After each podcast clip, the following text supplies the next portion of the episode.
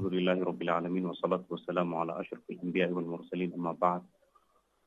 فقد قال الله تبارك وتعالى في القرآن المجيد والفرقان الحميد والله أخرجكم من بطون أمهاتكم لا تعلمون شيئا وجعل لكم السمع والأبصار والأفئدة لعلكم تشكرون. صدق الله مولانا العظيم وصدق رسول النبي الحبيب الكريم. الحمد لله uh, respected uh, listeners uh, wa rahmatullahi wa barakatuh. Uh, definitely, we are fortunate and we are grateful that Allah subhanahu wa ta'ala has given us a complete deen, a complete system of life. And if we stick to the system of Allah subhanahu wa ta'ala, then the full potential of man will be realized. The moment we deviate from Allah subhanahu wa ta'ala's system, then uh, we are looking for stress, we're looking for problems, we are looking for difficulties, and we're looking for calamities. So here we have to thank Allah subhanahu wa ta'ala and be grateful for Him that He has given us this great opportunity. So Alhamdulillah, uh, one of the most important, you know, uh, parts of a person's life is the need for learning and education. So Alhamdulillah, Allah subhanahu wa ta'ala has blessed mankind with this uh, faculty where we are able to learn because Allah subhanahu wa ta'ala has given us means for learning. Like it comes in the ayat of the Quran Kareem which I just recited that وَاللَّهُ أَخْرَجَكُم مِّن بُطُونِ أُمَّهَاتِكُمْ لَا تَعْلَمُونَ شَيْئًا That Allah subhanahu wa ta'ala brought you forth from the wombs of your mothers and you had no knowledge of any sort. وَجَعَلَ لَكُمُ السَّمْعَ Allah subhanahu wa ta'ala blessed you with the ability to hear وَالْأَبْصَارَ with the ability to see, wal afida, and the hearts, which is the ability to reason, لَعَلَّكُمْ تَشْكُرُونَ in order that you may show your gratitude to Allah subhanahu wa ta'ala. And here uh, we see that Allah subhanahu wa ta'ala in this ayah is given us the means to educate ourselves via the various senses that Allah subhanahu wa ta'ala have blessed us as human beings. So here Allah subhanahu wa ta'ala have given us a complete uh, uh, uh, uh, system for us to educate ourselves. Now, uh, you know, this is one of the uh, special qualities of mankind that Allah subhanahu wa ta'ala have used to set mankind apart and give them a higher status all, over all the other creation is that Allah subhanahu wa ta'ala has blessed mankind with intelligence and the ability to learn and the ability to educate themselves. Now, respected friends, here we need to understand very clearly that education and learning is a part of the Sharia and it cannot be divorced from the Sharia in any way. You know, now we have, especially at the beginning of the year, there's a great focus on education, there's a great focus on learning. And, you know, most of that educa- uh, attention is focused towards the secular system of education, you know, where there is uh, uh, effort being made to better our standard of living via secular education. Now we must understand that, you know, the very term secular itself is, uh, not compatible with Sharia because secular means, you know, separated from religion. And whereas in Islam, Islam being a complete system of life, there is no way to separate education from the Sharia and from the laws of Allah subhanahu wa ta'ala. So here, you know, uh, uh, to, to, to, to, to, to decouple education from the laws of Allah subhanahu wa ta'ala and the sunnah, sunnah of Nabi sallallahu alayhi wa sallam, is a very, very dangerous thing. And that will obviously, you know, will lead to huge compromises in the psyche of the human being, which will take him away, you know, from the ideal that Allah subhanahu wa ta'ala wishes. Now, you know, having said that, it doesn't mean that, you know, in Islam, you know, there is any hostility or Islam is inimical to other types of education. Yes, obviously the best education and the best learning that a person can get is the sound learning of the Kitabullah. And in fact, we find that many of the Sahaba, like one person brought his son to Umar radiallahu anhu, and he complained about him. And then Umar radiallahu anhu said that one of the rights of the child over the parent is that يُعَلِّمَهُ الْكِتَابِ إِذَا عَقَلْ To give him a sound knowledge of the kitab and the book of Allah subhanahu wa ta'ala, that is the Quran Kareem, once he reaches the age of understanding. So that is definitely, you know, it's, it's the most important type of education which should never be neglected. But, you know, sadly, most of our attention is focused towards, you know, material learning where we are looking at bettering our standard of living. So now, you know, uh, nowadays our attention goes towards that and we're willing to make all kinds of sacrifices you know, we don't look at the cost of, uh, of, of providing our children education, that uh, that education is meant to be a means for them to survive in the world and uh, uh, allow them, you know, to, to, to, to earn a means of living. But actually, that means of education now becomes a way of destroying the entire akhirat, where all the rules and principles of Sharia are compromised, and at the cost of a person's deen, is uh, providing, you know, the education to his children, and their deen is being lost to such an extent that, you know, nowadays people are becoming atheists and they're losing all connection with deen, and, you know, their uh, uh, focus is only towards the material life. There's hardly any focus towards the akhirah. So, you know, while we are on this here, that we said that Islam is not inimical or hostile towards any type of worldly education, but nevertheless, worldly education, you know, it falls under the section of uh, Ikramul Muslimin, you know, where Allah subhanahu wa ta'ala says, Wallahu fi, uh, hadith has stated that Wallahu fi auni al-abdi ma al-abdu fi auni akhi, that a person, you know, he gets the assistance and help of Allah subhanahu wa ta'ala as, as long as he is involved in the service of his fellow beings.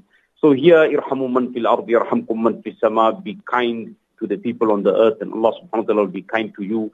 So here, all these forms of education which bring a benefit to mankind, that is definitely, it is part of the deen and that can bring reward to a person.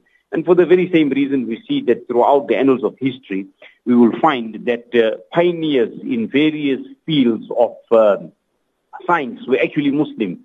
Because at one stage, you know, Europe was in the dark ages where, you know, it was regarded as an act of piety. The longer person did not bath for, or the, the, the, the, the, the more uh, uh, uh monk stayed unwashed and uh, uh, uh, dressed raggedly, you know, that person would be regarded to be the most pious and enlightened in society. But at that time already, you know, the Muslim world was already far advanced in the fields of mathematics, in the field of chemistry, in the fields of geometry, of uh, various different sciences, geography, because we find that the Arab traders were moving throughout the world uh, and traveling and trading. Large parts of the world had come under you know, uh, uh, the the uh, the Arab influence, and many people accepted Islam. At one stage during the Ottoman Empire, you know, the uh, the Muslim empire stretched from Morocco in the west right till uh, uh, various Western countries, right up till the you know the Hungary and Vienna. parts of Bosnia, Yugoslavia, most of Eastern Europe on one side, right to China in the east and that huge area of land, you know, shared a common culture, which was a culture of deen. There was a lot of enlightenment because we know, you know, the principles and rules of Islam are such that they are most of the time logical. Uh, it's a very clean system of belief, and uh, the Sunnah brings us, you know, uh, cleanliness. It brings us advancement in many areas and spheres of life.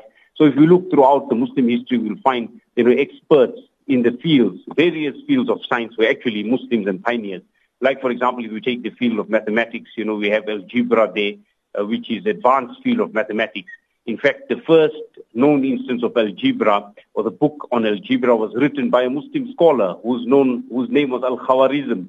And actually the name of the book is Kitabul Jabr, which anglicized is algebra. And in fact, in algebra, when we're working a complex equation that's called an algorithm, algorithm is actually an anglicization of the name Al-Khawarizm, who was the scholar that wrote the book on algebra. And even up till today, you know, that the work of his is recognized in the Western universities. Uh, that's just one example of mathematics. If we look at the numeral system that we have today, you know, in those days, uh, the, the European world was using the Roman numerals where if we wanted to write a large number in the billions, we'd need a whole wall. But uh, the system where we have from 0 to 9, the earliest known iteration of that comes from the book of an Arab scholar called Euclides. And actually, the English numerals that we have today is actually just a variation on the original Arabic numerals. And we can e- easily see this, you know, if we compare and see that how the digits are the same. Uh, uh, if you look at the one is exactly the same, the two in English is actually just uh, the Arabic 2, which is now inverted and turned on its side. 3 is exactly the same. 4 is similar. So like that, you know, we can see that most of the numerals in the English uh, uh, uh, language, as we used to writing them, are actually drawn from the original Arabic numerals. Uh, like that, if you go to the fields of, you know, medicine, we have there you know, Ar-Razi, who was known to the Western world as Rhazes. He wrote the Encyclopedia of Medicine. You had Avicenna, who's actually Ibn Sina. His book, The Canon of Medicine, is still very famous today. If you go into chemistry, you know, you had uh, Geber, who is uh, Jabir ibn Hayyan, was a chemist of, uh, uh, of, of, of, of, uh, of uh, West Africa, uh, which in the area which is currently, you know, in Algeria. Uh, he was famous for his work in chemistry. You had uh, uh, Abul who is actually Abul Abbas, who was a chemist of Baghdad. And if we go into, you know, like geometry, we got Rumi there, you know, who was one of the first people to to to to to to to, to write about the the use of the astrolabe, which was a uh, uh, instrument for navigation during those days. Uh, where uh, you know the, the the so we can see there you know the geometry, geography, so many other fields of science when it comes to optics, the book of optics was written by Ibn al-Haytham, which is known as Kitabul Manazir. And uh, one of the first scholars to perform a cataract operation was an Arab Muslim scholar. So we see that in the various fields of science, alhamdulillah, you know, uh, because of the culture of deen, where there's always appreciation for learning, we find that uh, that there have been advancements in all these various fields. But however, the important point to take over there is that it must be done within the limits of the Sunnah and within the boundaries of the Sharia. So here there is complete scope for all of our youngsters to educate themselves in the various fields of science, but there has to be moral and religious restraint, and that is the shackles that have been placed on us, the limits that have been placed on us by the orders of Allah subhanahu wa ta'ala and the sunnah of Nabi sallallahu alayhi wa As long as we stick within these, then we find that the outcome of such learning will not be detrimental to humankind. And when these restraints are done away with, then we can see, you know, we got nuclear, what you call fusion nowadays. It's instead of being used to benefit mankind, it's being used to manufacture weapons, you know, of mass destruction, uh, you know, various different fields of science now because there is no moral and religious restraint, the type of experiments that are taking place where, you know, there is no what you call ethics whatsoever. And obviously the outcome of that we see is just become a profit motive that hardly anybody today will study for the sake of learning or no one will just study for the academics itself or for such, uh, you know, uh, uh, with an altruistic uh, concept, an idea that that must be used for the benefit of mankind. Whoever is studying today in the various Western universities, the only one goal is the profit motive, the quickest route to a money future, how the person can, you know, uh, uh, uh, study the best subjects or the best field which will bring him the highest returns and the highest salary. And that's why we find today that, you know, among the top 10 uh, types of, uh, uh, you know, fields where students want to get into, you know, it's engineering or the actuarial sciences or in the accounting or medicine. And there's, although medicine is supposed to be something that should be there for, for, for, for the benefit of mankind, but unfortunately today, you know, most of the medical practitioners, they have only one uh, idea, and that is to, to, to make money as quickly as possible. And that is why, despite all the advancements in the medical field, you know, stem cell research, we've got um, uh, uh, various uh, types of laser treatment, and, you know, every day there's new big breakthroughs in the medical sciences. But all of that is available only for the rich.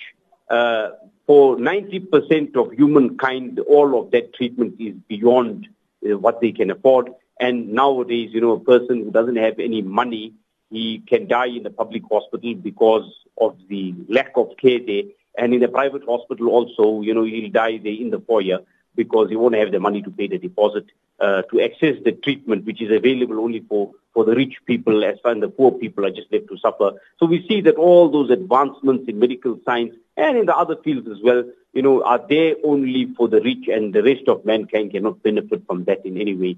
So uh, this is because, you know, the profit motive has been pushed to the front and the principles and ethics of deen have been discarded.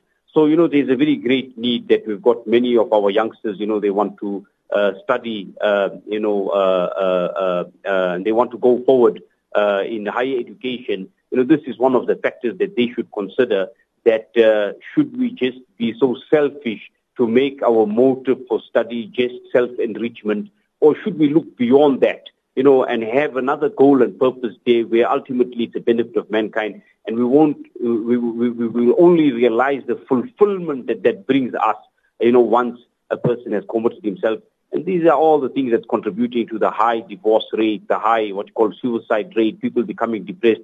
Because, you know, a, a, a, a profit motive is something that is not, uh, it's not self-fulfilling. Doesn't bring the person the fulfillment and satisfaction that he will get from humanitarian efforts. So this is another angle and another dimension towards our study that we should be considering. So Alhamdulillah, I think my time is up now. So just, uh, you know, these few words, I hope that, you know, it can uh, uh, give us a different dimension and a different viewpoint when it comes to study and education. And Allah Subhanahu SWT gives us a tawfiq to understand the greatness of the Sharia and how that has to govern every part of our life and even our professional life also and our academic life also is not outside the ambit of the Sharia. That also has to be reined in and restricted by the laws of Allah subhanahu wa ta'ala and the sunnah of Nabi sallallahu alayhi wa sallam. And if we do that, then we will get the fulfillment and we'll reach the highest potential that Allah subhanahu wa ta'ala has made possible for humankind. And Allah subhanahu wa ta'ala accept and give us a tawfiq.